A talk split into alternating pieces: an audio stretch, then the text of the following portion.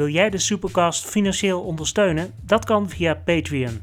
Ga naar patreon.com slash supercastpodcast voor alle verschillende donatielevels. Je kunt al doneren vanaf 2 dollar per maand. En zoals dat gaat bij Patreon staan er dan allemaal interessante beloningen tegenover. Check het zelf op patreon.com slash supercastpodcast. Geen wachtgeld, wel een erfenis. Het geld van haar vader komt er wel goed uit. En dat terwijl ze zich altijd zo heeft afgezet tegen haar vader. Dat hoofd van die multinational die zoveel kapot gemaakt heeft in de wereld. Maar ja, nu haar splinterpartij tot de laatste splinter is afgebroken, moet ze wel. En dus neemt ze de erfenis maar aan, tegen alle principes in. Dan kan ze zich wel eindelijk opwerken tot superheld en pakjes kopen en gave gadgets en echt het verschil maken, maar dan nu op straat in de strijd tegen de waarheid. Die zogenaamde superheld die leugens spint en om zich heen mapt. En omdat de waarheid de waarheid niet vertelt, besluit Julia de waarheid te laten zien op social media. Alles komt in beeld, tot de kleinste ongemakken aan toe. Van het verschonen van de luiers van haar kind tot de discussies met haar bemoeizuchtige moeder. En natuurlijk haar heldendaden op straat, als Julia de Jager. Soms zelfs met kind, als ze weer eens geen oppas kan vinden. Gelukkig heeft ze nog een assistent, een PR-man slash spindokter slash drag queen, die haar bijstaat in haar strijd tegen de waarheid. Die zogenaamde superheld die leugens spint en om zich heen mapt. De persoon in wie Julia zoveel van haar vader herkent.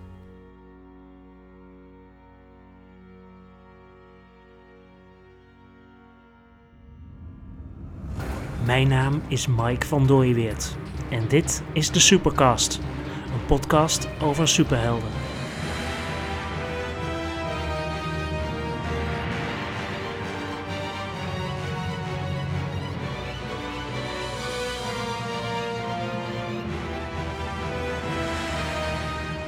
Welkom bij de Supercast fase 2 aflevering 3. De personages zijn inmiddels gecreëerd en hebben hier en daar ook nog wel wat aanscherping nodig. Maar in deze aflevering zal ik ook stilstaan bij wereldbouw. Tot nu toe speelt alles zich namelijk af in het Nederlands zoals dat nu is, maar hoe logisch is dat? Kunnen Julia, de Jager en de Waarheid zomaar superhelden zijn, bijvoorbeeld in het uh, huidige Nederland? Of zijn er toch nog wat aanpassingen nodig? Daarover ga ik het hebben met mijn gast in deze aflevering, en dat is schrijver en schrijfdocent Martijn Lindeboom. Hij verzorgt onder andere opleidingen aan de Schrijversacademie en heeft een cursus actieschrijven ontwikkeld voor fantasyschrijven.nl. En als schrijver heeft hij onder andere het boek Hoe schrijf je fantasy en science fiction geschreven, samen met zijn partner Debbie van der Zanden. In dit boek gaat hij onder andere in op de clichés en valkuilen van de genres, maar ook op wereldbouw dus. In deze aflevering ga ik het met Martijn dan ook hebben over de wereld van Julia Daarnaast zetten we nog enkele puntjes op de i wat betreft de vorming van de personages.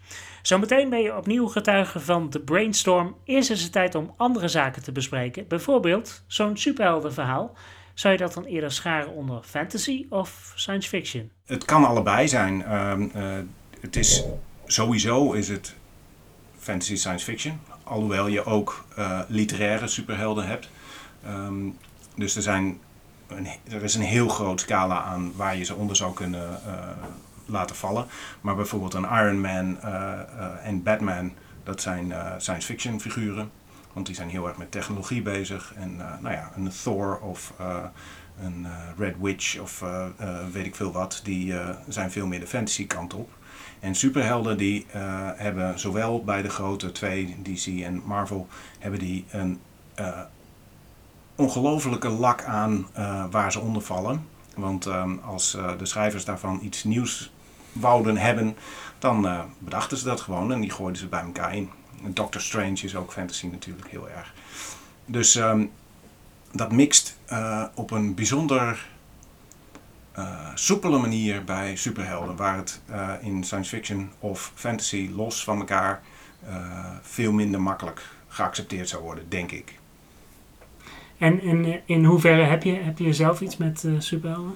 Ehm, nog voordat ik fantasy boeken en science fiction boeken ging lezen, uh, fietste ik altijd van, vanaf mijn middelbare school in de pauze naar de, de comic book store om de X-mannen, toen nog door Junior Press uitgegeven, de Nederlandse vertaling dus, de nieuwste X-mannen te halen of de, de vergelders of de verdedigers of weet ik veel wat.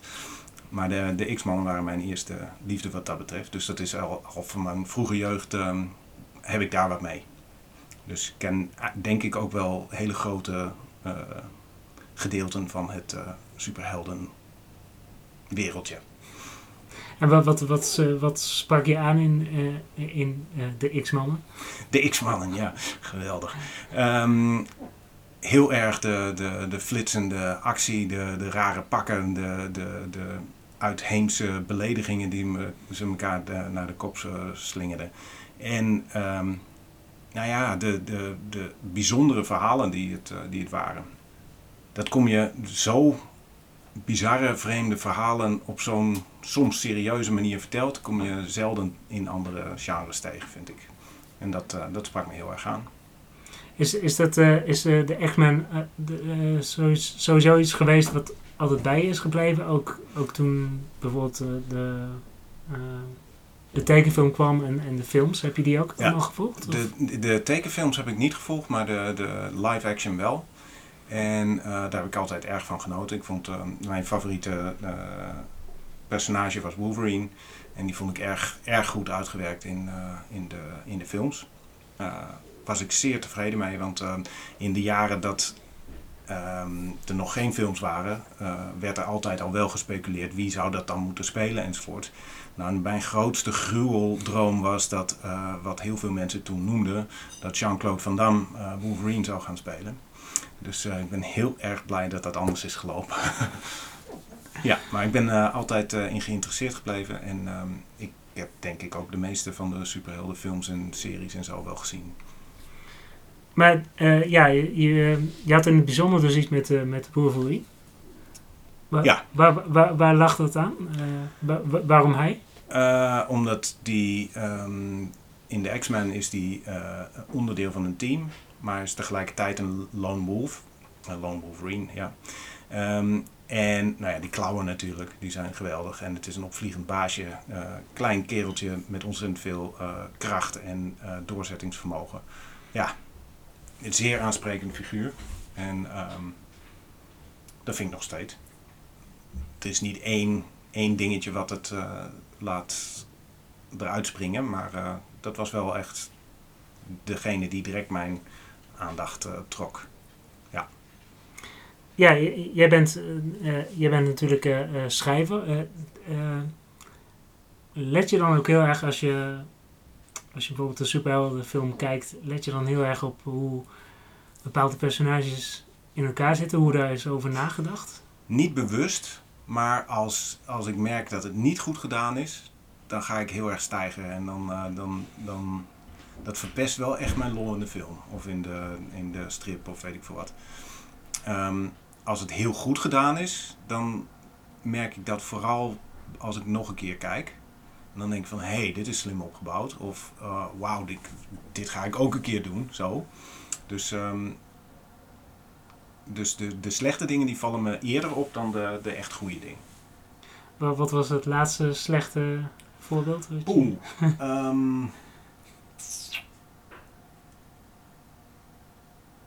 Springt me niet direct iets uh, te binnen. Hoewel, Fantastic Four. Wacht even. Die heb ik laatst op tv gezien. Die remake. En daar was, dat kon ik echt niet aanzien na een paar minuten. Dat was, er ging zoveel mis in, in logica en, en wereldbouw en, en, en verhaalopbouw en personageopbouw. Dat, dat was echt niet te doen. Dat vond ik echt, uh, echt akelig. Ja. Maar ja, goed, aan de andere kant zie je heel veel series die juist dat heel erg goed doen. Um, ik heb een van mijn favoriete series superhelden-series, nog meer dan de Marvel-films bijvoorbeeld, is uh, The Boys. En dat gaat eigenlijk over een omgekeerde wereld. De, de superhelden zijn de bad guys en de, de helden zijn The Boys. En dat zijn luidjes die geen superkrachten hebben.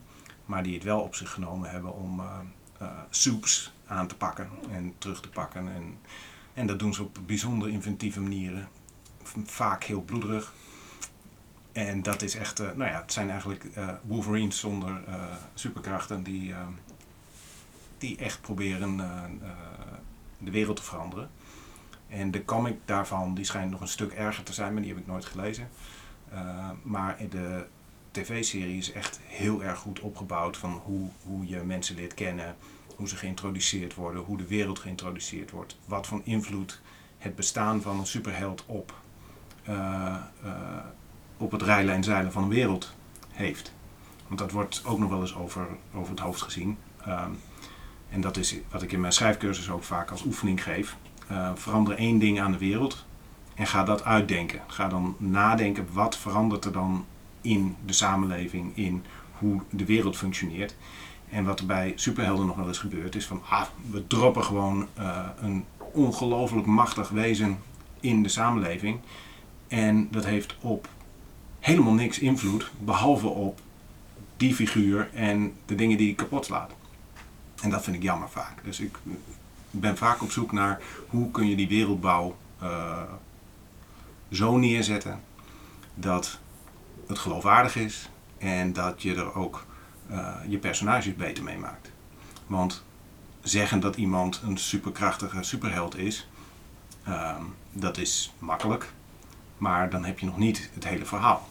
En daarom is dit, dit project van jou ook erg leuk om te zien hoe dat op elkaar uh, invloed heeft als je een superheld bouwt. Um, wat kun je daar verwachten hoe dat met de publieke opinie uh, gaat spelen met andere mensen. nou ja, jouw hoofdpersoon Julia, um, waarom is die gemotiveerd om het op te nemen tegen iemand die iedereen geweldig vindt? Daar moet wel wat achter zitten, anders, anders klopt er iets niet. Dus nou ja, vandaar. Ik hou dus heel erg van dingen die uitgedacht zijn en die invloed op elkaar hebben. Ja, buiten de aflevering om hadden we het al, hadden we het al even over, uh, over wereldbouw eigenlijk. Ja. Is dat ook waar je vaak mee begint als je zelf gaat schrijven? Dat je begint met de wereld hangt er, hangt er heel erg vanaf. Um, het hangt vaak af van mijn, mijn allereerste beginpunt. Dus het is niet zo dat ik uh, achter mijn bureau ga zitten en ga denken van nu ga ik een nieuw uh, verhaal bedenken wat zal ik eens mee beginnen? Laat ik de wereld pakken. Meestal heb ik uh, een beeld, een idee, uh, een personage, een gevoel soms of een sfeer.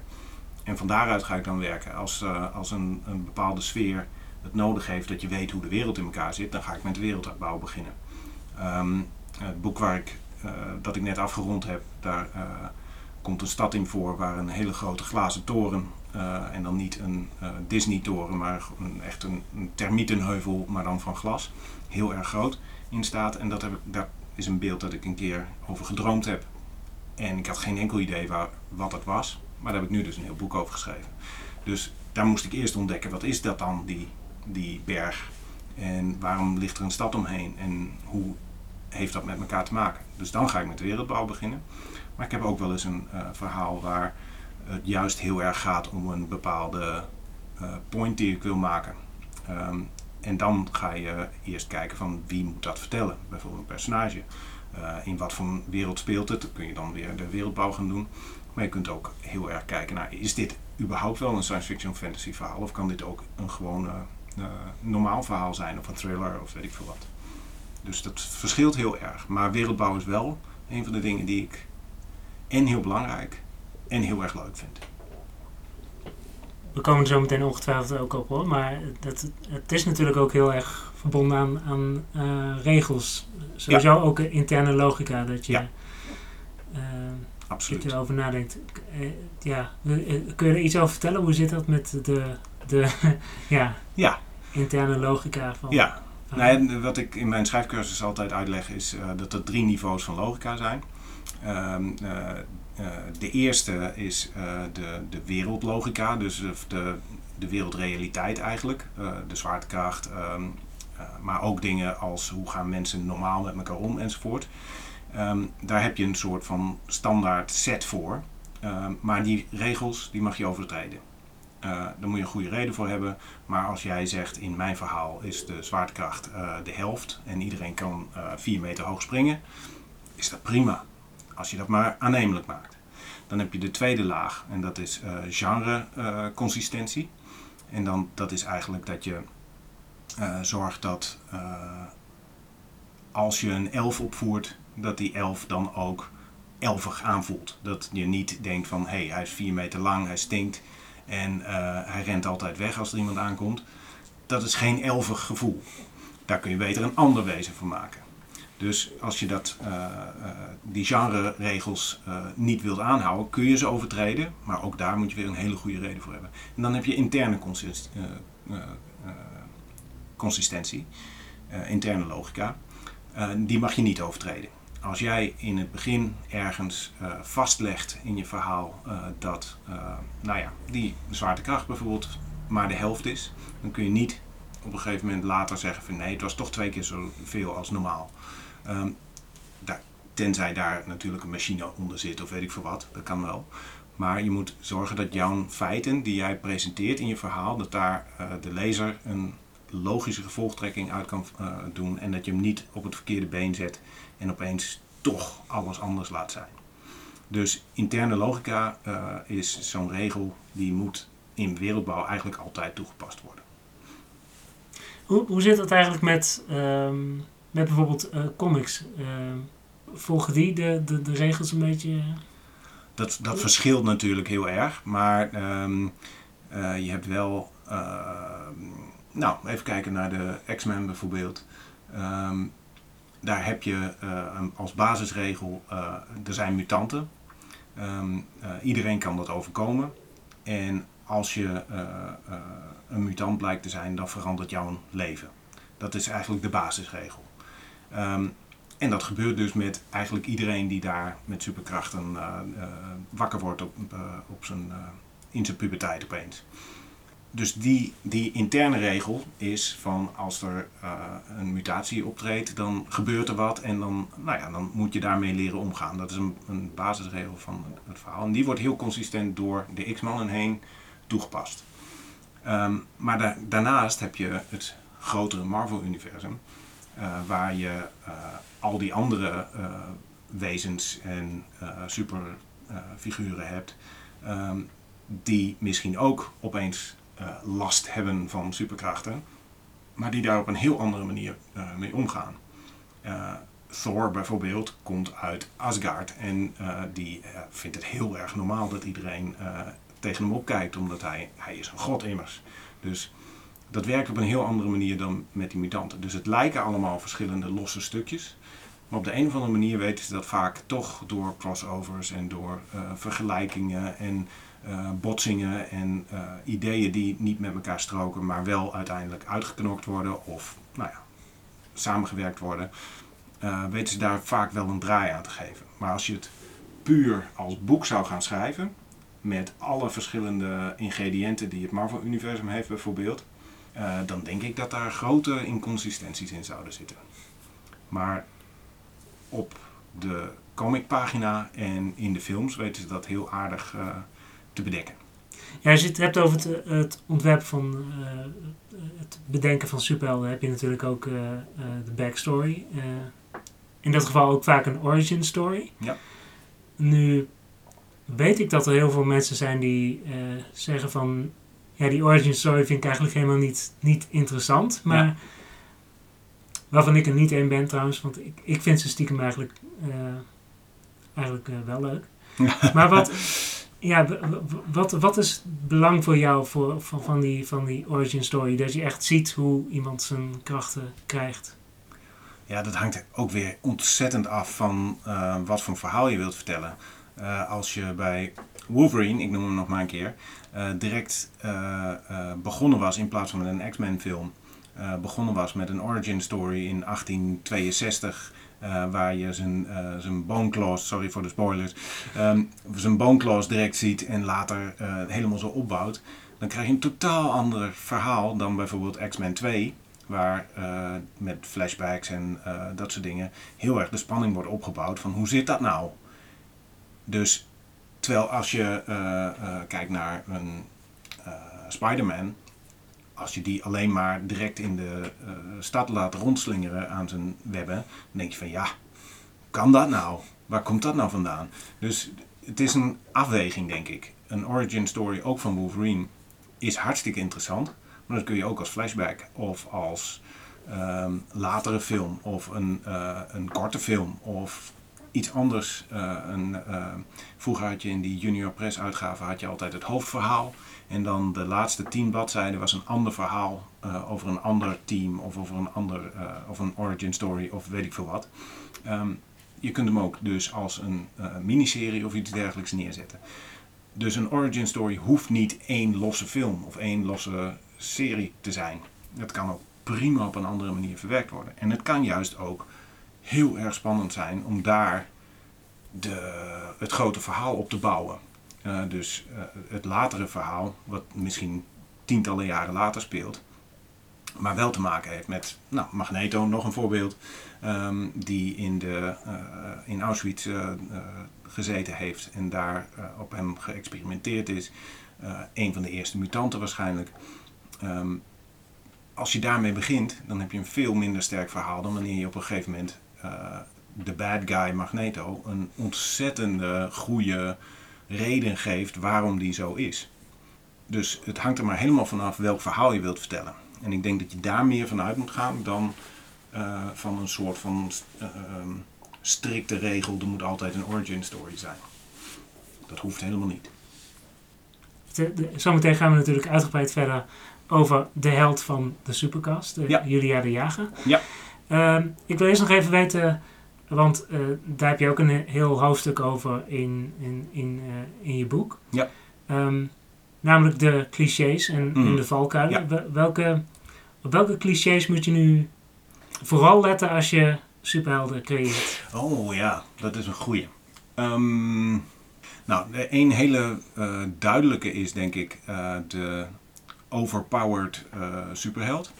Um, um, als een superheld alles kan, dan um, heeft hij uiteindelijk dus ook niet echt iets op het spel staan. En dan is het dus, uh, nou ja, gaat hij zijn krachten inzetten of niet? Uh, dat is dan de vraag. En niet, gaat hij het redden of niet? En dat is een totaal ander soort emotionele insteek als bad guy kun je wel een ontzettend overpowered figuur neerzetten. Want die, um, die, dan heb je echt een uitdaging om te verslaan. Dat je in aflevering 3 denkt van, nou werkelijk waar, we hebben alles geprobeerd, dat komt helemaal niet goed. Dan heb je een verhaal te vertellen. Hoe komt het dan wel goed uiteindelijk? Maar als je een hoofdpersoon hebt die, dat, uh, die alles kan en die nou ja, de, de Mary Sue kenmerken heeft bijvoorbeeld. Uh, en grappig en ontzettend sterk en kan goed sleutelen en, uh, nou ja, iedereen vindt hem of haar aardig en kan vliegen. En nou ja, dan wordt het gewoon heel erg vervelend. En ik heb persoonlijk een ongelofelijke hekel aan dat soort figuren. En mijn grootste, grote hekel is er onder andere gekomen door de boeken van ehm, de oprichter van Scientology, hoe heet hij ook weer? Ehm, ik heb hier volgens mij een van zijn boeken. Nee, niet. Ik denk dat ik die al weggedaan heb. Nou goed, daar uh, komt een hoofdpersoon in voor en uh, die, die is altijd, iedereen vindt hem altijd aardig. Uh, hij doet alleen maar goede dingen. alle vrouwen vallen voor hem. En het verhaal wordt verteld over, vanuit een personage dat een hekel aan hem heeft. En dat, dat werkt zo ontzettend niet. dat, nou ja, de overpowered held is dus een grote valkuil. Um, andere, nou heel veel clichés heb je, uh, heb je natuurlijk in de superheldenwereld. Maar die clichés die zijn vaak ook juist wel weer de dingen die het interessant maken. Uh, zeker als je ermee gaat spelen. Dus als je, ehm, je kunt de lezer heel makkelijk met een bepaald zinnetje of een, een, een gezichtsuitdrukking die je dan tekent of een eh, een stukje verhaal wat een bepaalde kant op lijkt te gaan, op het verkeerde been zetten. Als je dan, dat dan omdraait, dan wordt het echt uh, leuk. En uh, als de lezer een beetje doorheeft dat dat ook nog gebeurt, dan wordt het helemaal, uh, helemaal fijn. Dus de clichés zijn denk ik bij superhelden juist wel goed te gebruiken. Waar je, wat mij betreft, in de, de meeste fantasyboeken dient echt niet meer aan moet komen met dwergen, elfen en draken. Hele persoonlijke mening. Niet iedereen vindt dat. Um, uh, is dat bij superhelden kun je prima weer iemand laten vliegen of uh, onzichtbaar laten zijn of weet ik veel wat. Dat, uh, die, die clichés die kun je daar, daar kun je wel mee doorbouwen. Hoe, hoe, hoe komt dat dat het daar wel kan? Omdat het zo'n ontzettend divers en door een heleboel verschillende mensen bedachte werelden zijn. zoals DC, Marvel en The Boys die ik noemde, die daar eigenlijk alle clichés uittrekken die bundelen tot een ultiem superheldenteam. En daarmee uh, alles op de kop zetten. Want de, hun grote, uh, grote opperheld is Homelander. Nou, de naam zegt al genoeg. Uh, America First en dat soort dingen allemaal. Um, Homelander die um, is een combinatie van Superman en Captain America. Zijn, uh, zijn pak ziet eruit als Captain America. Hij heeft de, uh, de blonde uh, wavy hair van Steve Rogers. En hij kan vliegen, heeft laserogen, weet ik veel wat allemaal meer. Ongelooflijk overpowered ook. Um, en iedereen op de wereld vindt hem geweldig. Dus daarom doet hij mij ook een beetje aan de waarheid denken. Um, maar het is een ongelofelijke klootzak. En die, die werkelijk oorlogsmisdaden begaat en weet ik veel wat allemaal meer. Alleen omdat hij een heel goed PR-team heeft, komt hij overal bij weg. Nou ja. Um, en dat is waarom clichés binnen uh, superhelden was, denk ik, wel werken, omdat er gewoon zo ontzettend veel is. En als je iets anders geks erbij wilt uh, betrekken, dan kan dat. Zoals uh, de oorspronkelijke Marvel Universe was allemaal op aarde. Totdat iemand dacht van, oh, buitenaardse, dat is ook wel leuk. Um, en toen kwamen de Shi'ar uh, uh, en de Krull en de, uh, nou ja, noem ze maar op, allemaal aliens. En op een gegeven moment waren de Alien films, dus met Sigourney Weaver en um, Aliens, het vervolg, um, die werden populair. En toen zag je bij de X-Men opeens The Brood verschijnen. En dat zijn aliens. Alleen in plaats van dat ze een ei in je borst implanteren die eruit knalt, neemt dat ei je hele lichaam over. Dus op een gegeven moment hadden we dus X-Men die in The Brood waren veranderd. Dat soort dingen. Dus alles is mogelijk en dat maakt dat je dus ook weg kunt komen met clichés en, uh, uh, en valkuilen die in normale fantasy en science fiction absoluut door de lezer afgestraft zouden worden.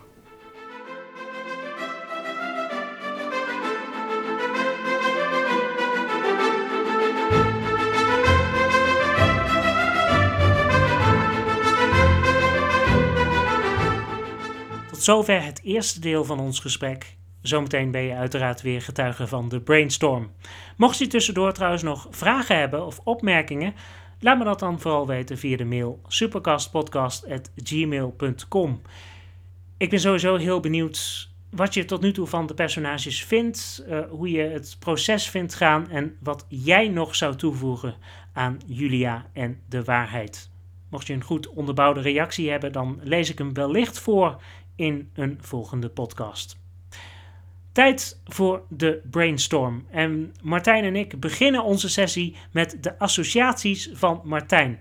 Julia en de waarheid deden hem namelijk denken aan personages uit bestaande films en tv-series. Ja, ik had een, ik had een paar, paar dingen die, die uh, me direct opvielen waarvan ik dacht van, ik zie uh, uh, over clichés en valkuilen gesproken, ik zie vergelijkingen met andere bestaande series. En dat hoeft dus helemaal niet erg te zijn. Um, maar om ze even te benoemen, zodat we daar ook verder op kunnen uitbouwen. Um, omdat de superhelden geen superkrachten hebben, deed me dat denken heel erg aan Watchmen waar alleen Dr. Manhattan uh, echt uh, superkrachten heeft. En de rest zijn gewoon of hele goede vechters, of ze kunnen goed knutselen, of ze hebben een, uh, een vliegend schip gebouwd. Nou ja, dat soort dingen. En um, het deed me ook heel erg denken aan The Boys, zoals ik al zei. Um, want de, de echte helden van The Boys zijn mensen zonder superkrachten. Die vechten tegen mensen met superkrachten.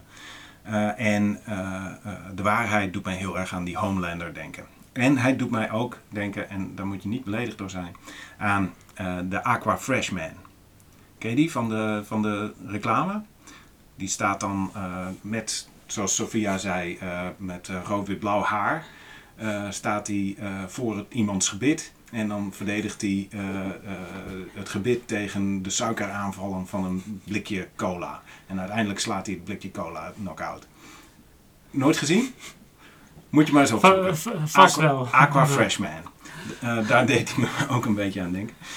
Um, en de spindokter en hoe die omgaat met um, uh, met Julia deed me ook een beetje aan Hancock denken. Dat is een uh, film met uh, Will Smith, waar Will Smith een altijd dronken superman is. die altijd nou ja, wel het goede probeert te doen, maar net de verkeerde keuzes maakt. Dus niet iemand redt van de trein door hem van de, het spoor af te halen en ergens anders neer te zetten. Nee, hij gaat dan voor diegene staan op het spoor, waardoor de trein zichzelf kapot rijdt op hem. En de drie weken lang geen treinverkeer mogelijk is. En hij krijgt dus altijd op zijn kop. En die schakelt uiteindelijk een PR-persoon in. Daar deed de spindokter me een beetje aan denken. En um, Julia deed me ook een klein beetje denken aan Jessica Jones. Uh, de hele goede uh, tv-serie. Alleen die is heel erg krachtig, maar dat is wel echt iemand die, die zichzelf een beetje verwaarloost. Die twee flessen whisky per dag drinkt. En uh, nou ja, en, en, haar eigen naam uh, gebruikt. En haar eigen naam gebruikt, heel goeie. Dus um, daar moeten we wel, in dat scala moeten we dus een beetje verder bouwen. En uh, nou ja, toch uh, kijken waar, waar we de goede dingen daarvan kunnen gebruiken. En misschien toch ook wat onderscheidende zaken kunnen doen. Dus ik vind dat ze een kind heeft, vind ik al een leuke. dat is anders. En um, nou ja, dat in Nederland speelt is natuurlijk leuk. Maar mijn grote ding waar ik uh, over na zat te denken tijdens het luisteren, is als ze geen superkrachten hebben, hoe kunnen ze dan uh, superheld zijn? Nou, uh, in een heleboel films wordt dat opgelost door technologie. Dat zou hier ook kunnen. Um, maar als je naar onze wereld kijkt, de reden waarom wij geen superhelden hebben, is omdat um, wat superhelden doen door onze wet gewoon verboden is. Je kunt niet gewoon de straat op gaan en iemand die uh, de regels overtreedt zelf voor de bek slaan. Dat kan gewoon niet. Want dan komt de politie en die pakt jou op. En niet degene die uh, uh, door het rode licht reed. Want zo, het geweldsmonopolie ligt in Nederland bij de overheid. Dus dat is één ding waar ik, nou ja, waar ik wel wat over nagedacht heb. grappig dat je dat noemt trouwens, want ik wil daar ehm, ik wilde eigenlijk ook een aflevering over maken, maar ehm, als ik jou zo hoor, wordt het dan een korte aflevering. Want? wat, waar wou je het precies over? Uh... nou, over de juridische kant van ja, ja, ja. De, de, de, superheld, ja. zeg maar. Ja, nou ja, goed. Ik ben jurist, dus vandaar denk ik over ah, na. Uh, heel toevallig. Um, maar dan, dan kunnen we wel alvast een inleidingje daarvoor. Daar hoeven we niet heel diep op in te gaan. Maar um, wat ik mij dus als idee had gedacht, en dan moeten jullie, jij en de volgende gasten maar uh, bedenken of dat inderdaad interessant is om uh, te doen, is dat er een uh, wijziging in de wetgeving is geweest, waardoor eigen richting, zoals dat juridisch dan heet, toegestaan is. En daar kunnen een heleboel redenen voor zijn, dat, maar dat een van de redenen zou kunnen zijn, wat je nu al heel vaak hoort, is dat er in de krant staat of op de op de tv is. Uh, van ja, iemand had een uh, inbreker uh, overmeesterd in zijn eigen huis. En uh, toen werd degene die in het huis woonde, werd ook opgepakt. Wat een onzin, hoe kan dat nou? Nou, de reden waarom zo iemand opgepakt wordt, doorgaans, en dat staat dan niet in dat sensatiebeluste krantenstukje, is dat die een inbreker in zijn keuken aantrof uh, vervolgens dacht van, ja, nou, uh, is, nou is het mooi geweest. Zijn honkbalknuppel erbij heeft gepakt. Zijn beide knieën kapot heeft geslagen. En daarna zijn tanden er ook nog uit heeft geslagen. Dat is geen zelfverdediging meer. Dat heet, het, dat zou nog noodwerk 6 kunnen zijn. Dus de, dat je zo boos wordt dat je niet meer weet wat je doet. Daar zou je dan nog voor ontslagen van rechtsvervolging kunnen worden. Maar over het algemeen, als je geweld pleegt, ook al is iemand in overtreding, dan is dat uh, mishandeling. En natuurlijk pakt de politie jou dan ook op. De inbreker pakken ze ook altijd op. Die laten ze niet, oh jij bent geslagen, ga jij maar naar huis. Die gaat ook mee. Dus dat, dat, maar er bestaat dus wel zo'n gevoel, vaak, na zo'n bericht in de krant, van dat is toch belachelijk, dat zou je toch zelf moeten kunnen doen. Nou, in Amerika heb je daar een wet voor. Dat uh, heet de Stand Your Ground wet. En dat betekent dat als iemand jou bedreigt, dat je niet terug hoeft te stappen. Niet de, de, de, de zachte uh, oplossing hoeft te kiezen, maar dat je hem gewoon dood mag schieten. En die, wordt, die wet wordt nu getoetst door de rechter. En vaak wordt er dan tot de conclusie gekomen, ja, dat iemand jou een parkeerspot heeft ingepikt, dat is geen reden om iemand dood te schieten. Dat is gebeurd, hè? Dat is gewoon... Ja, dat verbaast me niet. Nee, maar die, die mensen die dachten dus dat ze zich wel even konden beroepen op die wet. Nou, daar was die wet dan even niet voor bedoeld. Maar zoiets stel ik mij dus voor. En het mooiste zou natuurlijk zijn dat Julia, die in de Tweede Kamer heeft gezeten, dat die uh, bijvoorbeeld voordat ze afsplitste van, uh, van haar partij, dat ze meegestemd heeft voor deze wet. En dat uh, zij dus eigenlijk aan de, grond, de grondslag heeft gelegd voor de superheld. En dat je dus ook misschien wel een tijd lang hebt gehad dat op elke straathoek een superheld verscheen. En dat er ontzettend veel knokpartijen zijn geweest overal. En dat uiteindelijk alleen uh, de waarheid is overgebleven. Omdat die als enige echt goede gadgets had. En dat die echt kon voorkomen dat die door criminelen doodgeschoten werd. Want dat is natuurlijk het risico als je, als je een superheld bent. En jij gaat de straat op.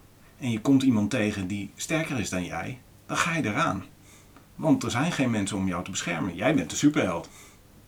En dat, nou ja, uh, Watchmen, de comic of de graphic novel, doet dat heel goed. Daar komt een um, serie personages in voor. de Minutemen heette ze geloof ik. Volgens mij komen ze ook in de tv-serie voor trouwens. De Minutemen, die, um, dat is de eerste groep superhelden. En die verslaan daadwerkelijk allerlei criminelen en weet ik veel wat. Totdat de criminelen denken van ja, nou is het mooi geweest. En dan komt er een van de Minutemen, die komt met zijn cape in de uh, de draaideur van een warenhuis vast te zitten. En dan wordt hij doorzeefd door criminelen. Want die zijn er zat van. En dan heeft hij wel een mooi beschermend pakje aan, maar dat beschermt zijn gezicht niet. Nou ja, dat soort dingen. Als je geen superkrachten hebt, moet, je, moet er dus een reden zijn waarom je uh, als superheld door het leven kunt gaan. Zeker als je je eigen naam gebruikt. Dus vandaar dat ik zoiets had bedacht van misschien is er een een wet geweest. Misschien is er een tijdje lang een, een heel erg autoritaire regering geweest. Noem een PVV Vorm voor Democratie coalitie. die er een paar van dat soort wetten doorgejast heeft. Maar er moet dus iets veranderd zijn in de samenleving waardoor je superhelden mogelijk maakt. Want als je, als je kijkt naar onze realiteit, de overheid wint altijd. Dat lijkt soms niet zo. Zoals bij de maffia, dan duurt het soms tientallen jaren voordat iemand opgepakt wordt. Maar de overheid wint altijd. Dat is gewoon uiteindelijk een feit. Als je ziet hoe uh, Amerika met Iran omgaat bijvoorbeeld. Uh, ze willen die generaal te gazen nemen, dan doen ze dat gewoon. Als uh, een crimineel in Nederland, Ridwan Taghi bijvoorbeeld, die blijft de hele lange tijd uit de handen van de overheid. Op een gegeven moment hebben ze hem toch. En uh, nou ja, uh, Holleder. Uiteindelijk pakken ze hem toch. Dus als je een superheld daar niet goed in positioneert, dan wordt het ongeloofwaardig dat die kan bestaan. Dus ik stel voor om daar zoiets te doen. Misschien dat uh, jouw juridische podcast uh, daar, uh, daar wat verder mee kan. En wat je dan zou kunnen hebben als je zo'n zo'n soort heel klein beetje andere alternatieve wereld hebt, waar zulke dingen dus wel mogen, dan gaat, gaat, dat doorwerken in de samenleving. Want nu hebben we vechtsportscholen en zelfverdedigingscursussen en weet ik veel wat. Maar dat is dan veel belangrijker. Want je kunt op straat geconfronteerd worden met een gek in een mooi pak die jou iets aan wil doen. Dus dan ga je eigenlijk veel meer terug naar de middeleeuwse samenleving, waar uh, niemand een zwaard mocht dragen, want dat was voorbehouden aan de ridder. Maar iedereen mocht wel een mes dragen. Eh, of een knuppel. Of eh, een langes messer, wat eigenlijk een eh, zwaard is, alleen het heet een mes. Ehm, en dat betekent dat iedereen gevaarlijk is. Of zoals nu in Texas bijvoorbeeld, waar iedereen open carry een pistool of een geweer bij. Een, daar mag je zelfs een machinegeweer dragen op straat. Dat levert een totaal andere samenleving op. Uh, en misschien heb je dus in deze samenleving wel uh, allemaal soort fight club-achtige uh, groepjes die zich voorbereiden op het geval dat zo'n superheld opeens in zijn straat staat. Of dat hij overvallen wordt door een supervillain of iets dergelijks. En zo kun je Julia dus ook een trainingsachtergrond geven. Maar goed, dat was even mijn wereldbouw uh, insteek. Van hoe kun je een niet superkrachtige superheld hebben in de Nederlandse samenleving. Ja, precies. En, en die situatie heeft er dan voor gezorgd dat ze, dat ze een, een, de wet heeft gewijzigd, waardoor je. Ja. Uh, waardoor het wel mogelijk is. Waar... Zou je het dan een zelfverdedigingswet Dat was de titel die ik hem gegeven had, ja, de zelfverdedigingswet. Ja. Nou, hij bekt direct goed. Ja. ja. Nou, en als jullie daar, Julia daar daadwerkelijk ook uh, mee te maken heeft gehad, is dat natuurlijk ook uh, interessant. En als de waarheid um, een grote supporter daarvan is, dit geeft hem alle gelegenheid, dan, dan is dat ook heel erg interessant. Want dat was ook nog een van de dingen um, die nog niet duidelijk is, uh, wie de waarheid is. Um, want we hebben het wel over zijn uiterlijke persoonlijkheid, uh, zeg maar, dus zijn, zijn, zijn superheldenpersoonlijkheid uh, gehad. Maar hij heeft, ook, heeft hij ook een niet-superheldenpersoonlijkheid? Bijvoorbeeld Homelander in The Boys heeft dat niet. Die is, die is altijd Homelander. Die heeft geen alter ego. Heeft de waarheid dat wel? Um, ja, dat is uh, uh, inderdaad een goede, want daar, daar, um, daar wilde ik ook nog over nadenken. Um, ja, de persoon achter de, de persoon ja. achter de superheld. maar wat, wat vind jij? Is het, is het sterker als hij dan een, nog een normaal alter ego heeft? Of dat hij gewoon altijd de waarheid is? Omdat je al gekozen hebt voor uh, Julia de Jager, uh, die altijd uh, um, zichzelf is. En, en, en dat altijd die twee dingen door elkaar lopen, zou het bij de waarheid ook wel grappig zijn. Alleen hij is altijd de superheld en zij is eigenlijk superheld, maar eigenlijk altijd Julia. En hij is altijd het alter ego. Um, er is dan wel ooit een een Jan Jansen geweest die de waarheid is geworden. Maar nu is die altijd de waarheid. Dus uh, hij gaat naar de Comic Con, heb ik begrepen. dan is die de waarheid. Dan is die niet uh, achter de schermen nog even zijn haarimplantaat aan het recht doen. Dan, dan is die gewoon altijd de waarheid.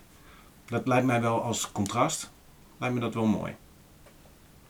Dat lijkt me ook inderdaad gewoon ja, anoniem versus ja, versus heel openbaar. Ja. Ja, en dat er dus ook helemaal niet bekend is bij andere mensen waar die vandaan komt. En uh, nou ja, hij moet wel een Nederlander zijn natuurlijk, want anders mag hij geen rood-wit-blauwe uh, haarimplantaten hebben. Maar um, ja, ik denk dat dat contrast wel interessant kan zijn. En dan kun je altijd ergens in uh, seizoen 2 um, uh, Julia uh, in wanhoop op zoek laten gaan of uh, de, de, de spindokter archiefonderzoek laten doen. Waar, waar komt die gast vandaan? Hoe is het toch mogelijk dat hij zo populair? Nou ja. En dan kun je daar alsnog, en dat heeft dan met origin story te maken, nu hoef je dat origin story niet uit te werken en niet bekend te maken. Want dan moet je heel veel uitleggen en dat, dat is eigenlijk helemaal niet zo interessant. Terwijl als je het later uh, kunt gebruiken om je verhaal extra interessant te maken, dan heb je er voordeel van. In plaats van dat je een infodump hoeft te doen, kun je dan een heleboel uh, spannende ontwikkelingen daaraan ophangen. Ja, dat lijkt me wel een goede. Ik zit te denken, is het, is het handig om wel, om gewoon puur, puur vanwege de achtergrond, wel, wel een, een naam voor hem te bedenken? Een, een normale ja. naam?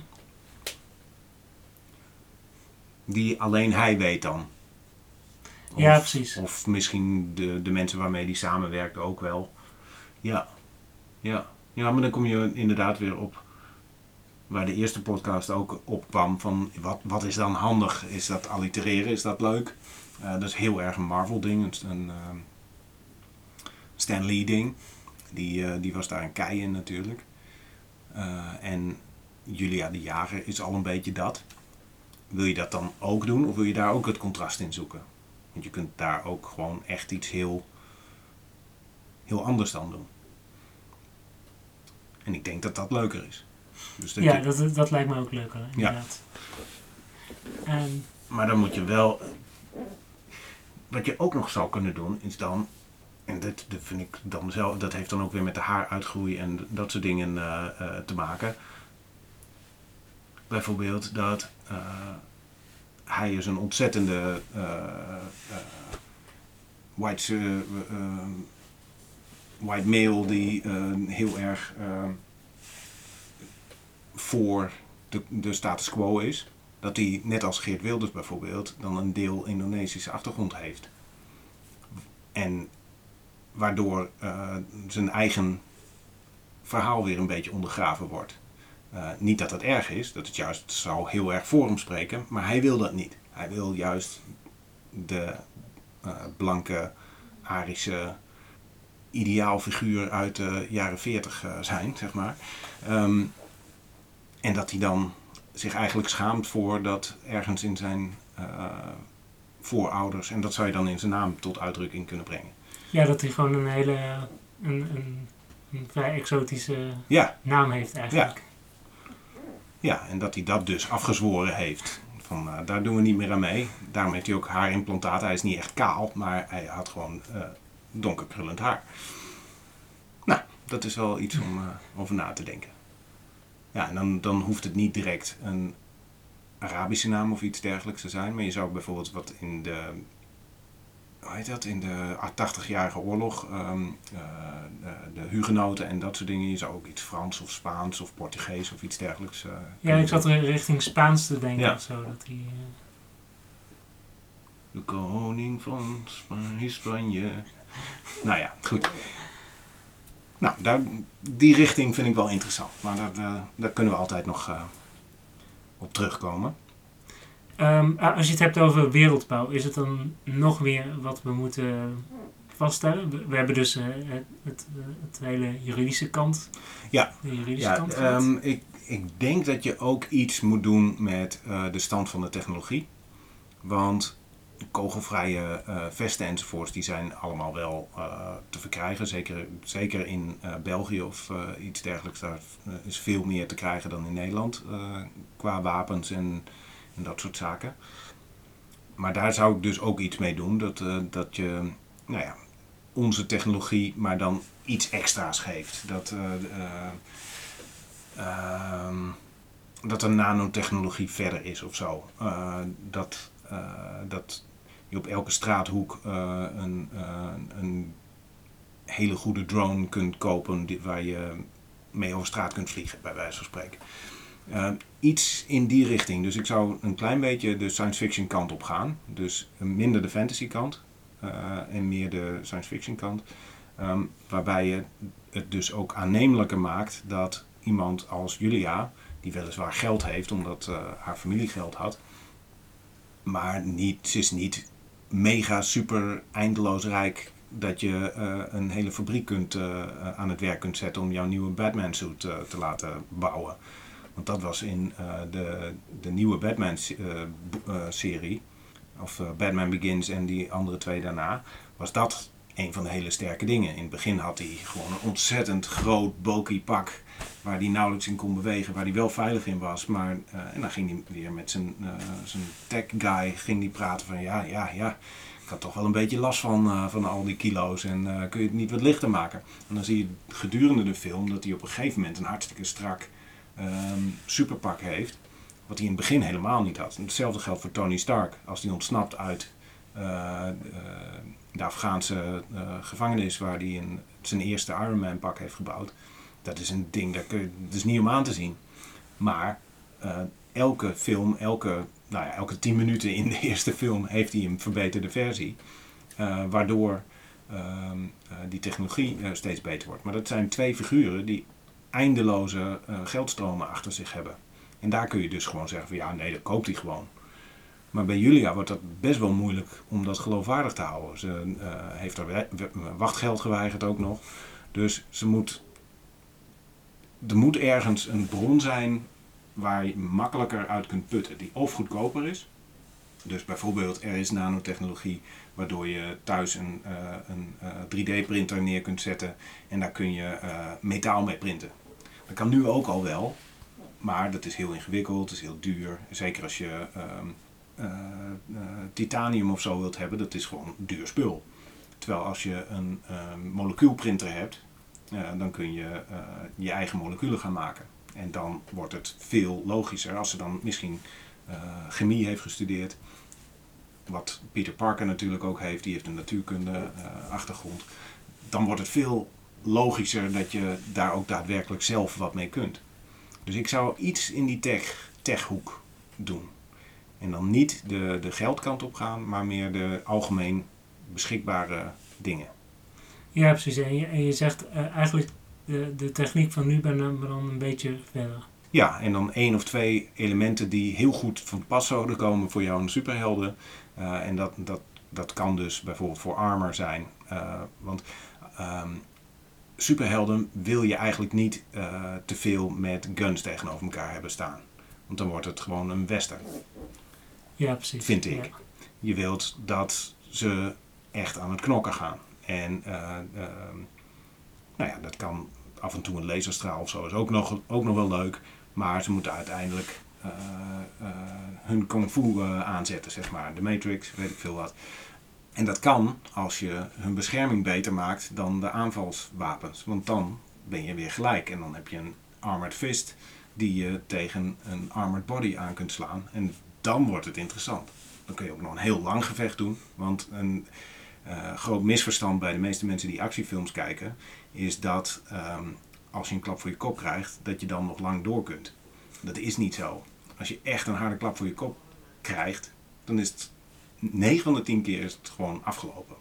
Of je kunt nog een half gevechtje verder. Daarna doet dat uh, uh, gebroken scheenbeen toch echt wel zoveel zeer dat je niet meer verder kunt. Dus je moet ook zaken inbouwen waardoor het geloofwaardig wordt dat je uh, door kunt knokken. En als je geen superkrachten hebt, dan moet dat dus ergens anders vandaan komen. En dat kan vaardigheid zijn, zoals bij Batman, maar die heeft ook een armor uh, pak aan. Ja, en, en uh, gadgets. En gadgets, ja. Want anders, als je, hoe goed je ook bent in, nou ja, ik doe zelf taekwondo of een andere vechtsport, nou, noem Badahari. Hoe Badahari je ook bent, als er vijf man om je heen staan en die hebben knuppels, dan ga je het niet redden. Dat is gewoon een feit. Dus daar moet wat gebeuren. En in die wereldbouw zou ik dus kiezen voor iets in die technologie, gadget, uh, armor kant. En als je dus zeker weet dat je als uh, zelfverdedigingswet ehm, persoon de straat op gaat, dan wil je zeker zijn dat je niet door de eerste, de beste crimineel overhoop wordt geschoten. En dan kom je weer op al die verschillende pakjes in haar garderobe. Als je een materieprinter hebt, dan kun je die gewoon uitprinten. En als die kleding dan bepaalde uh, kenmerken heeft, dan kun je dat in allerlei verschillende kleuren uitprinten. Verschillende designs en weet ik veel wat allemaal meer. En je moet op die manier dan dus doordenken. Maar dat heeft een heleboel consequenties, want uh, dan zijn er geen kledingwinkels meer. Want iedereen kan thuis uh, zijn kleding printen. Ehm, en zo moet je dus wel bedenken wat dat voor gevolg heeft. Maar dat kan heel erg interessant zijn voor, voor zo'n verhaal. Het is niet je, wat, uh, uh, het hoofdonderwerp wat je wil vertellen, maar het kan wel daar heel erg interessant voor zijn. Ja, ik zit inderdaad heel erg in die materieprinters te denken. Ja. Maar inderdaad, ja, dan, dat heeft dan wel gevolgen voor ja. de wereld omheen. Ja, maar dat, dat, maakt het, dat maakt jouw superheldenverhaal dan ook echt anders dan andere. En dat maakt het wel extra leuk, denk ik. Want dat is wat ik vaak mis, uh, zoals ik in het begin al zei. Ehm, dat de, de wereld niet echt anders is dan de wereld die wij kennen. Ondanks dat er echt bizarre andere dingen mogelijk zijn. Als er een superman in de wereld is, dan heeft dat alleen het idee dat dat mogelijk is, dat heeft al gevolgen. Dan gaan wetenschappers daarmee aan de gang. Van, oh, een mens kan dus wel vliegen. Daar moet een reden voor zijn.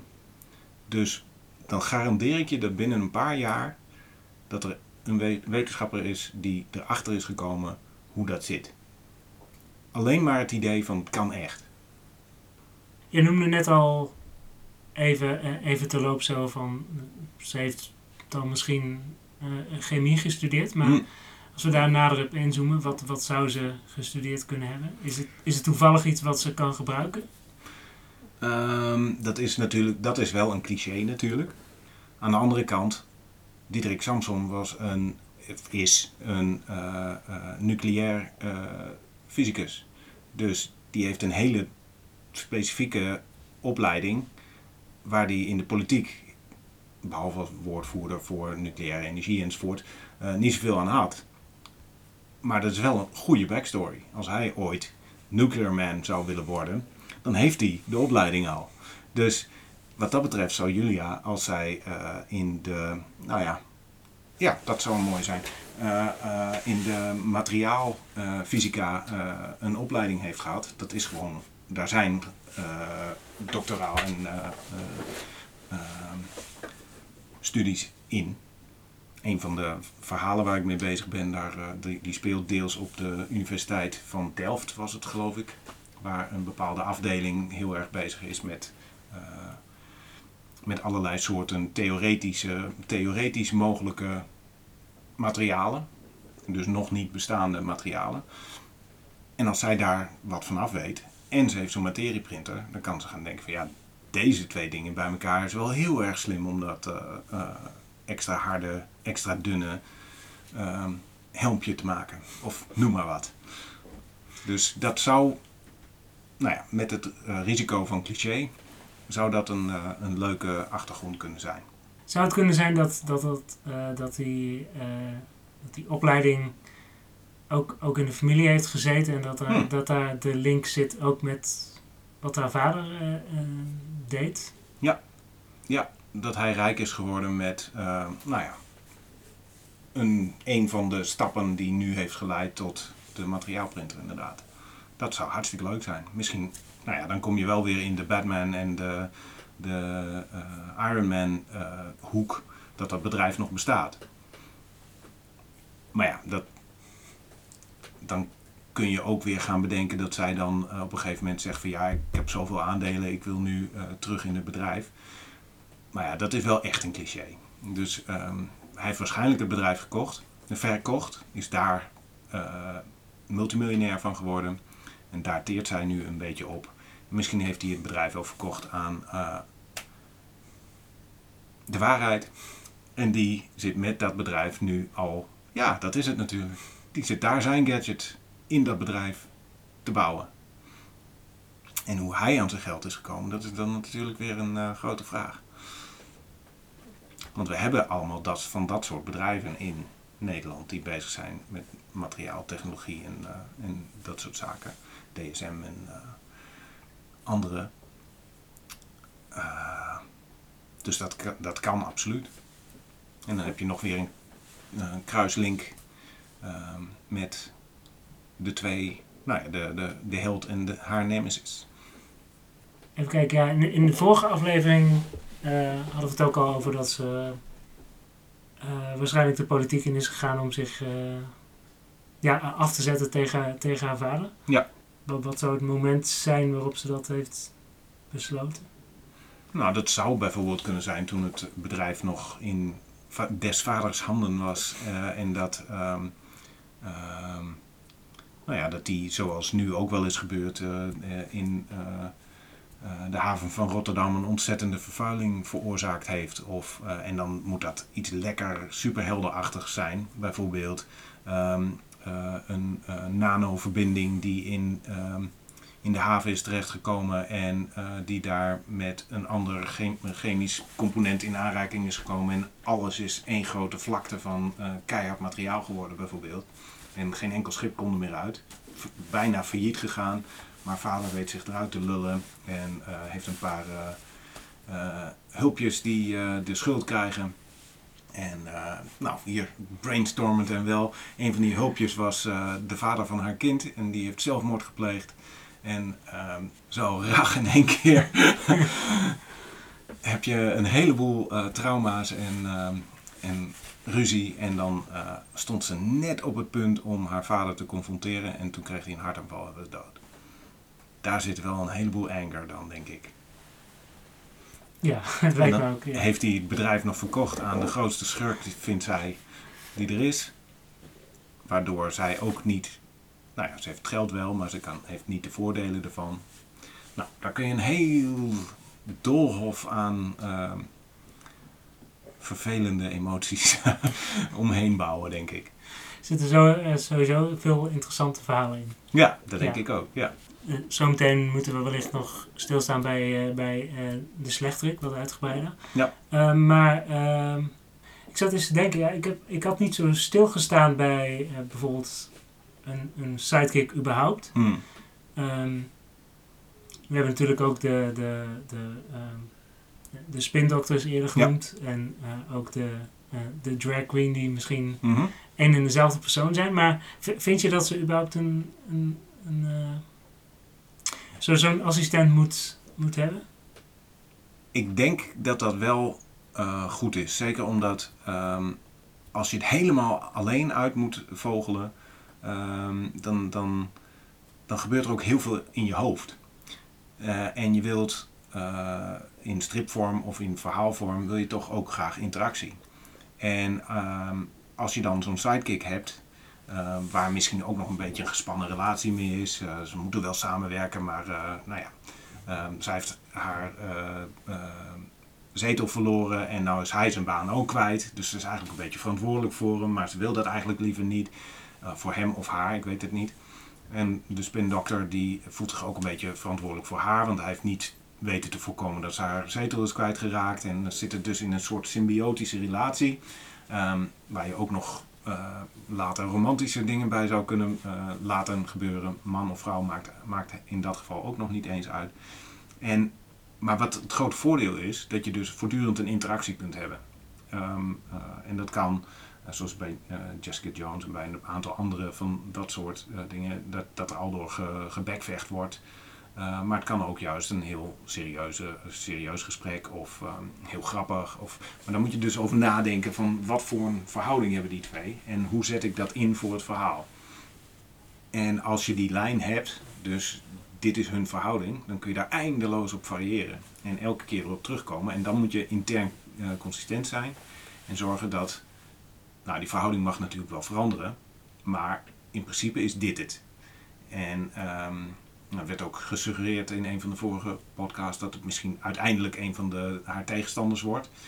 Um, uh, in plaats van de sidekick. Nou, dan moet er dus wat gebeuren, dan moet er wat veranderen, er moet een goede reden voor zijn. Maar de basis is, nou ja, ze zijn symbiotisch. Uh, zij betaalt hem. Uh, hij voelt zich schuldig dat uh, zij niet haar zetel heeft kunnen behouden. Omdat hij misschien net niet goed genoeg is in uh, social media, terwijl hij dat wel zegt.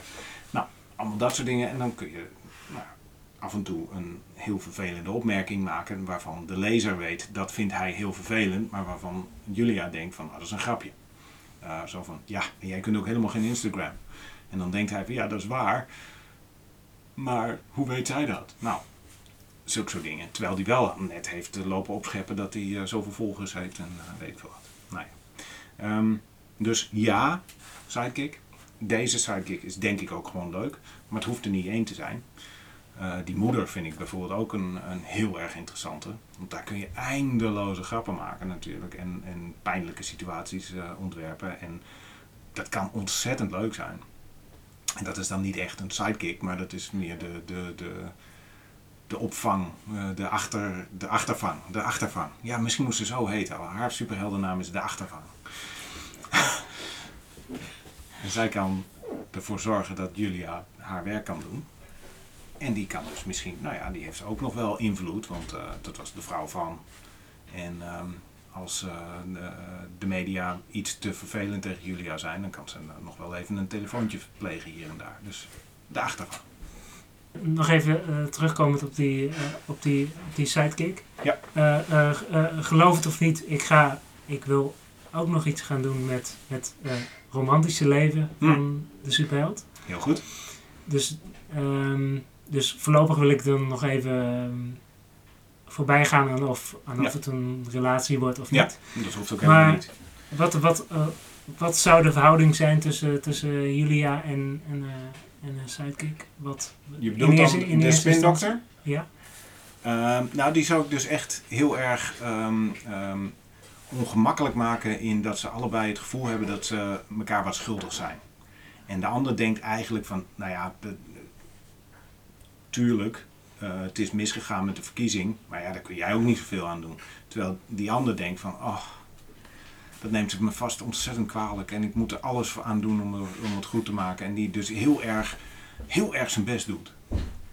En dat zij dat een beetje irritant vindt en dat, ze dus, nou ja, dat je daar een beetje zo'n zo'n zo'n gekke interactie krijgt. En dat je dat als lezer op een gegeven moment heel goed begrijpt en dat zij dat al door een beetje miscommunicatie blijft. Dat is en uh, grappig en een beetje pijnlijk, ook altijd goed. Um, en je kunt daar ook gewoon situaties uit halen. Uh, dat, dat hij een opmerking maakt, hij of zij of de drag queen of de sidekick maakt een, uh, een opmerking die, zij, die haar op een andere gedachte kan brengen voor het grote probleem waar ze mee bezig is. Want ze is niet alleen maar bezig met het bestrijden van de waarheid natuurlijk. Want dat is ook nog een mooie. Bestrijden van de waarheid dat klinkt als de bad guy. nou in elk geval, um, ze is natuurlijk ook gewoon bezig met uh, uh, milieuovertredende uh, bedrijven bestrijden en ehm, inbrekers in de wijk en dat soort dingen. Dus er zijn allemaal verschillende verhaaltjes mogelijk met daar die overkoepelende strijd tegen ehm, de, het fake news van de waarheid. En daar, daar kun je dus heel veel die interactie met de sidekick in terug laten komen. En die hoeft dus helemaal niet mee, bijvoorbeeld, als zij uh, mensen gaat slaan. misschien zelfs beter van niet, omdat die ontzettend onhandig is. Ehm, kan wel prachtige selfies maken, maar dat is pas de derde keer gelukt, omdat hij de eerste twee keer ergens afgevallen is of zo. Nou ja, iets dergelijks. Een, een running gag die je er dan inbouwt. Nou, ik denk dat zo'n soort verhouding moet zijn. Dus ze, ze, moeten bij elkaar blijven vanwege hun verleden, maar het schuurt ergens. En niet op vervelend, niet echt vervelend, maar wel, er zit wel iets van ongemak. Uh, maar ook heel veel, uh, hij had heel graag gewild dat ze wel succesvol was geweest als uh, Kamerlid en dat soort dingen. En um, zij is helemaal weg van hoe hij dingen weet te spinnen en toch de waarheid blijft zeggen. Nou ja, zulke soort dingen. Gesproken over de waarheid, maar, dan, maar dan de slechterik. Ja. Die heeft natuurlijk nog iets meer achtergrond nodig. Ja. Um, nou ja, aan de ene kant wel. Aan de andere kant, waar we het eerder over hadden, uh, kun je dat ook wel deels gewoon een mysterie laten. Uh, en later in de serie uh, laten ontdekken wat er nou echt achter zit. Maar hij moet inderdaad nog wel, wel wat meer hebben. Want nou, we weten nu voornamelijk zijn uiterlijk. En, dat hij, en een paar van zijn denkbeelden.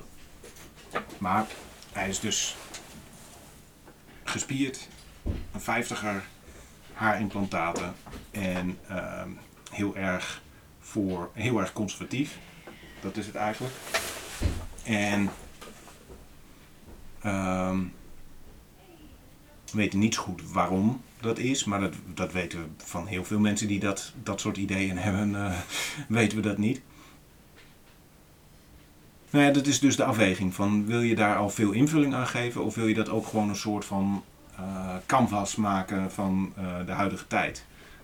de opkomst van populisme, ehm, dat soort zaken. Want hij is een populist. Hij vindt het prachtig als die toegejuicht wordt. Hij heeft net iemand helemaal door midden geschopt. Ehm, waarna dat weggemoffeld wordt dat hij helemaal geen dief was enzovoort. Um, dus hij, moet dus ook wel zijn tengels in de politiek en de politie hebben op de een of andere manier. Die moeten hem beschermen. En dat kun je met die wet een beetje doen. Maar als die echt foute dingen doet, wat wel de bedoeling is volgens mij, um, dat kun je alleen doen als je uh, dat of zelf heel goed weet te verbergen, of dat de autoriteiten met je meewerken.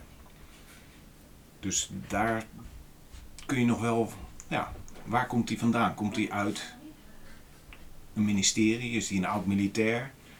Uh, heeft die, uh, komt hij uit de, uit de politie? Is die een um, MA-chief geweest of zo? Uh, heeft die, is die zelf een politicus? Die wel de leider is van de grootste partij van Nederland, bijvoorbeeld? Dat zou ook nog kunnen. Maar ja, dan heb je niet zoveel tijd om dan ook nog als superheld rond te lopen misschien. Dus dat is dan... Misschien is hij, zoals Captain America, uh, de posterboy voor de uh, geallieerden was in de Tweede Wereldoorlog. Uh, om moraal van de troepen op te vijzelen. Is de waarheid is de de fysieke uiting van uh, de stem van het volk, zoiets. En dan heb je de Volkspartij, uh, waar hij dan niet uh, politicus in is, maar het gezicht daarvan, zoiets. Oh ja, dus hij is het, hij is de, hij is het, hij is het uithangbord van. Ja, precies. En dat is dan een niet bestaande partij nu, Ehm, maar dat is wel nou ja, echt super conservatief en um, tegen immigratie en tegen Europa en um, uh, voor eigen kracht van Nederland en, uh, en dat soort dingen. En die hebben dus ook misschien wel nou, meerderheid in de Kamer, dat zie ik in Nederland niet gebeuren. Maar die hebben wel een coalitie met nog wat andere conservatieve partijen. Waardoor ze wel, nou ja, misschien deze wet hebben weten in te voeren, de zelfverdedigingswet. En waardoor de waarheid uit zijn poster heeft kunnen stappen, als het ware. En nu daadwerkelijk doet waar hij eerder alleen de posterboy voor was. Zoiets.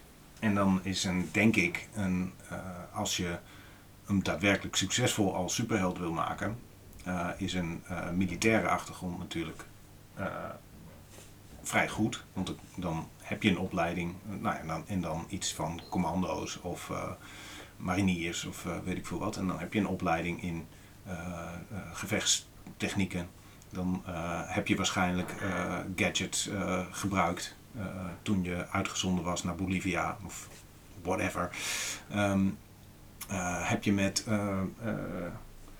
hoe heet dat? gevechtsdrones gewerkt die nu ook bij jouw standaard uitrusting horen. Namelijk altijd een, grote drone naast je waar een laserkanon op staat iets dergelijks. Heeft hij daar dan ook iets aan overgehouden? Aan, uh, dat lijkt mij wel. Bijvoorbeeld een, een, een, enorm trauma wat ook mede, ja. mede verklaart waarom hij doet wat hij doet. Ja. Ja. Ja, zonder heel politiek te, te, te gaan worden, want dan, dan dat die valkuil, daar hebben je het in de eerste, eerdere podcast ook over gehad, dat je het een links-rechts uh, verhaal ja, krijgt. Dat, dat, dat is dat kun je doen, maar dat is niet nodig. Maar je zou dus een, uh, wat uh, Marvel uh, trouwens heel vaak doet, en DC trouwens ook, is een fictief land bedenken um, die een bedreiging vormde voor Nederland of Europa. En dat daar een inval is geweest of die hadden Nederland aangevallen. En dat je daar iets mee doet. En dat, nou ja, dat daar immigranten vanuit dat land naar Nederland kwamen. En dat, uh, dat hij daar staat van, uh, ho eens even, dat moeten we niet hebben. En dan heb je dat trauma van zijn oorlogsverleden, heb je dan direct vastgemaakt aan zijn politieke voorkeur. Ja, tot slot, je, je, noemde het eigenlijk net al. Um, dat, dat politieke, dat, dat was inderdaad een beetje nog een, nog een discussiepunt, vooral ook in de vorige aflevering. Uh, Hoe politiek wil je het maken? Hoe, hoe, hoe kijk je daar zelf uh, tegenaan? Vind je dat, vind je dat politiek, vind je dat uh, lastig? Vind je dat het erbij hoort? Of? Um, ik vind het zelf heel erg interessant. Ehm, maar als je, eh, en dat hangt er dan helemaal vanaf hoe je dit zou willen insteken. Als je een breed publiek wil bereiken, is het niet handig om een linkse of rechtse uh, stroming uh, te gaan aanhangen en daar heel duidelijke politieke statements in te maken. Dat doen ze met, um, uh, met Marvel en DC doen ze dat over het algemeen ook niet. sommige sommige figuren, daar zie je wel bepaalde hele duidelijke voorkeuren voor een bepaald. Maar die worden altijd in, um, in check, hoe je dat, in, in balans gehouden door andere figuren die dezelfde status hebben. Dus daar is het niet de rechtsen zijn de goede en de linkse zijn de slechte. Daar heb je een goede rechtse en een, een slechte rechtse. Uh, bij Watchmen ook bijvoorbeeld. Daar heb je een van de grote helden is Rorschach. Um, maar dat is een ontzettende uh, rechtse rakker die um, tegen alles, alle liberale dingen is. daar ook tegen protesteert als, hoe heet dat? Picket line uh, kerel. En hij maakt heel erg veel indruk uh, in de comic en ook in de film trouwens.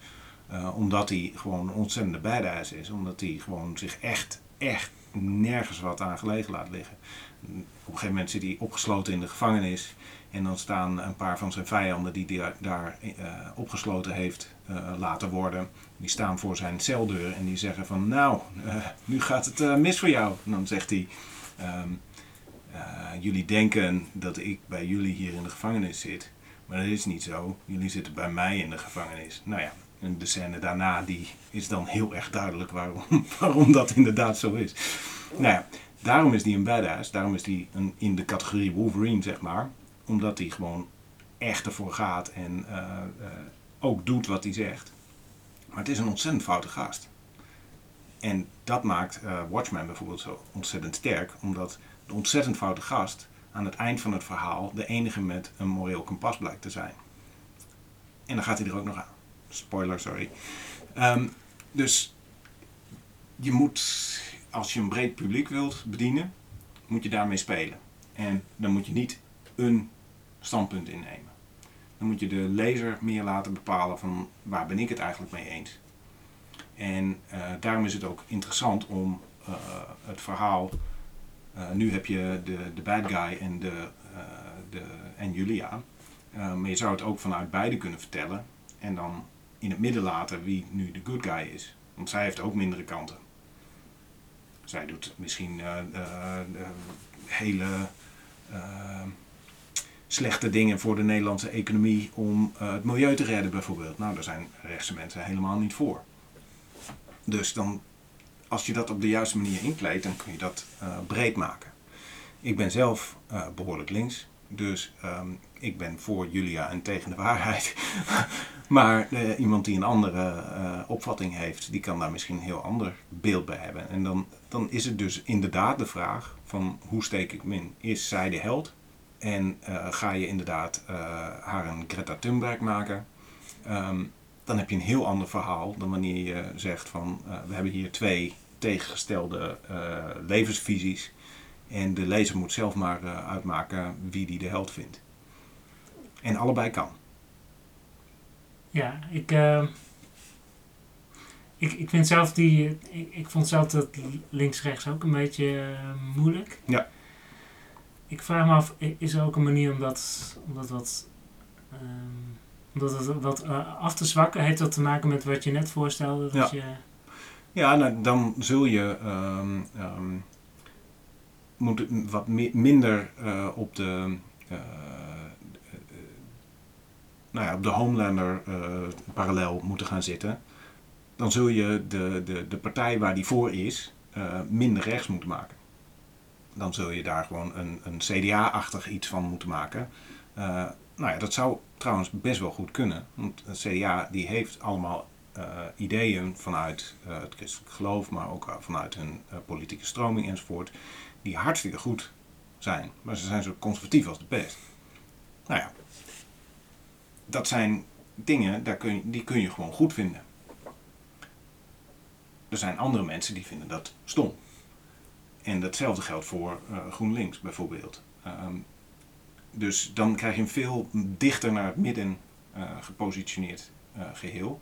En ehm, nou ja, dan, dan moet je gaan kijken van hij is de superheld. Ehm, de waarheid. hij doet van alles, maar dan gaat hij dus te ver in het goede doen. Dus hij is eigenlijk wel echt de bad guy, maar dan straalt dat niet per se af op de achtergrond die hij heeft. Dan doet hij het nog steeds vanuit een goede bedoeling.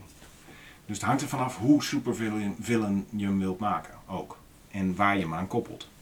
Als je hem echt aan een PVV zou uh, koppelen, dan heb je een heel ander verhaal dan wanneer je hem aan een middenpartij zou koppelen.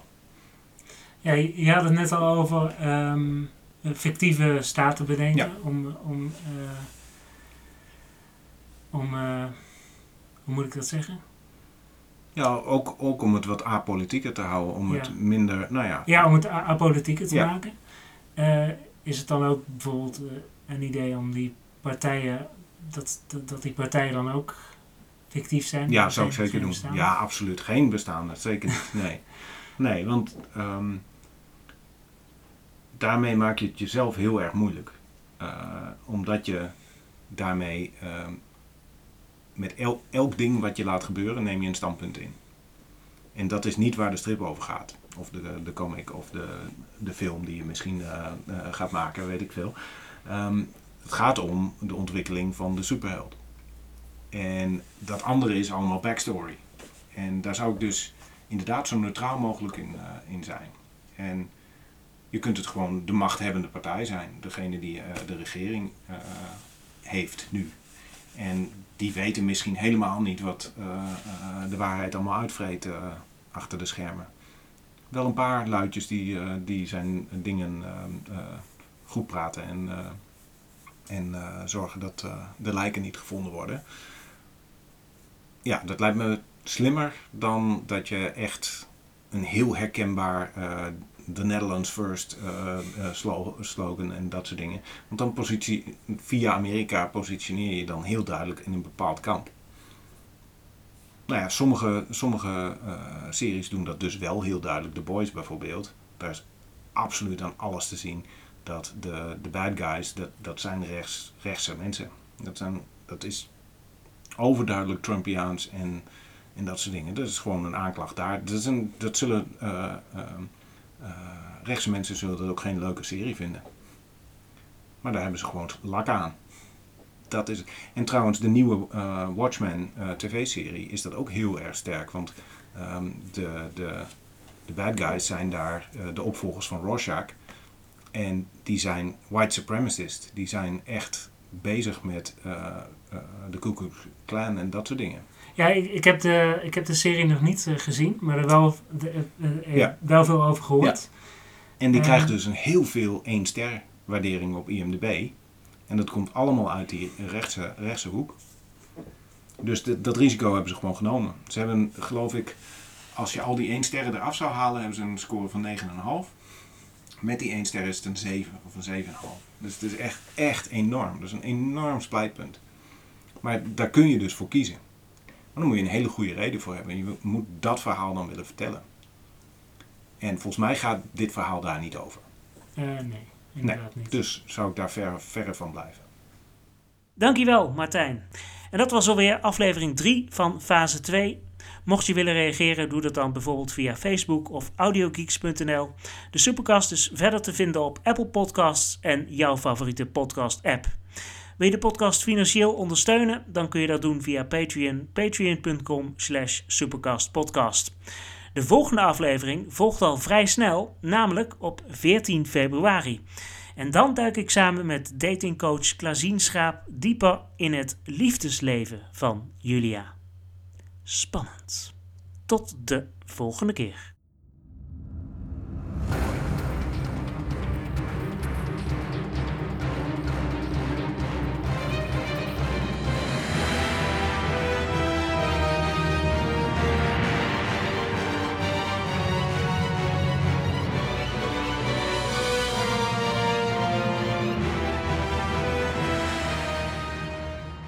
Maar het wil niet zeggen dat je heel leuk kunt spelen met polariteiten. Weet je wel, het is heel, heel aantrekkelijk. En het maakt dan zo'n verhaal ook heel juicy.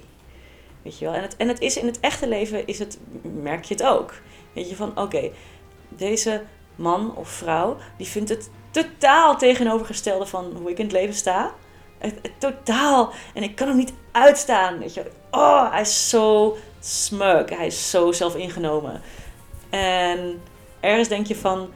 Ik, ik kan gewoon niet stoppen met er naar blijven kijken. Ik ben helemaal gefascineerd. Weet je wel, zoals, zoals jij af en toe uh, hate watching doet als guilty pleasure. Je bent het er niet mee eens. Maar je blijft toch kijken. Weet je wel.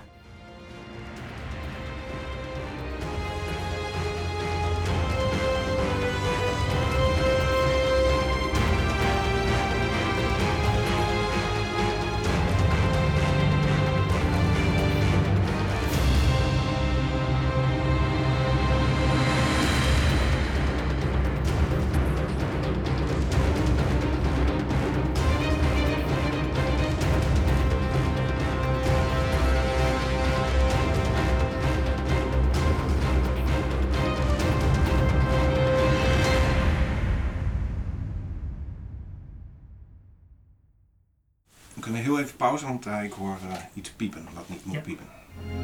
Het is de waarheid.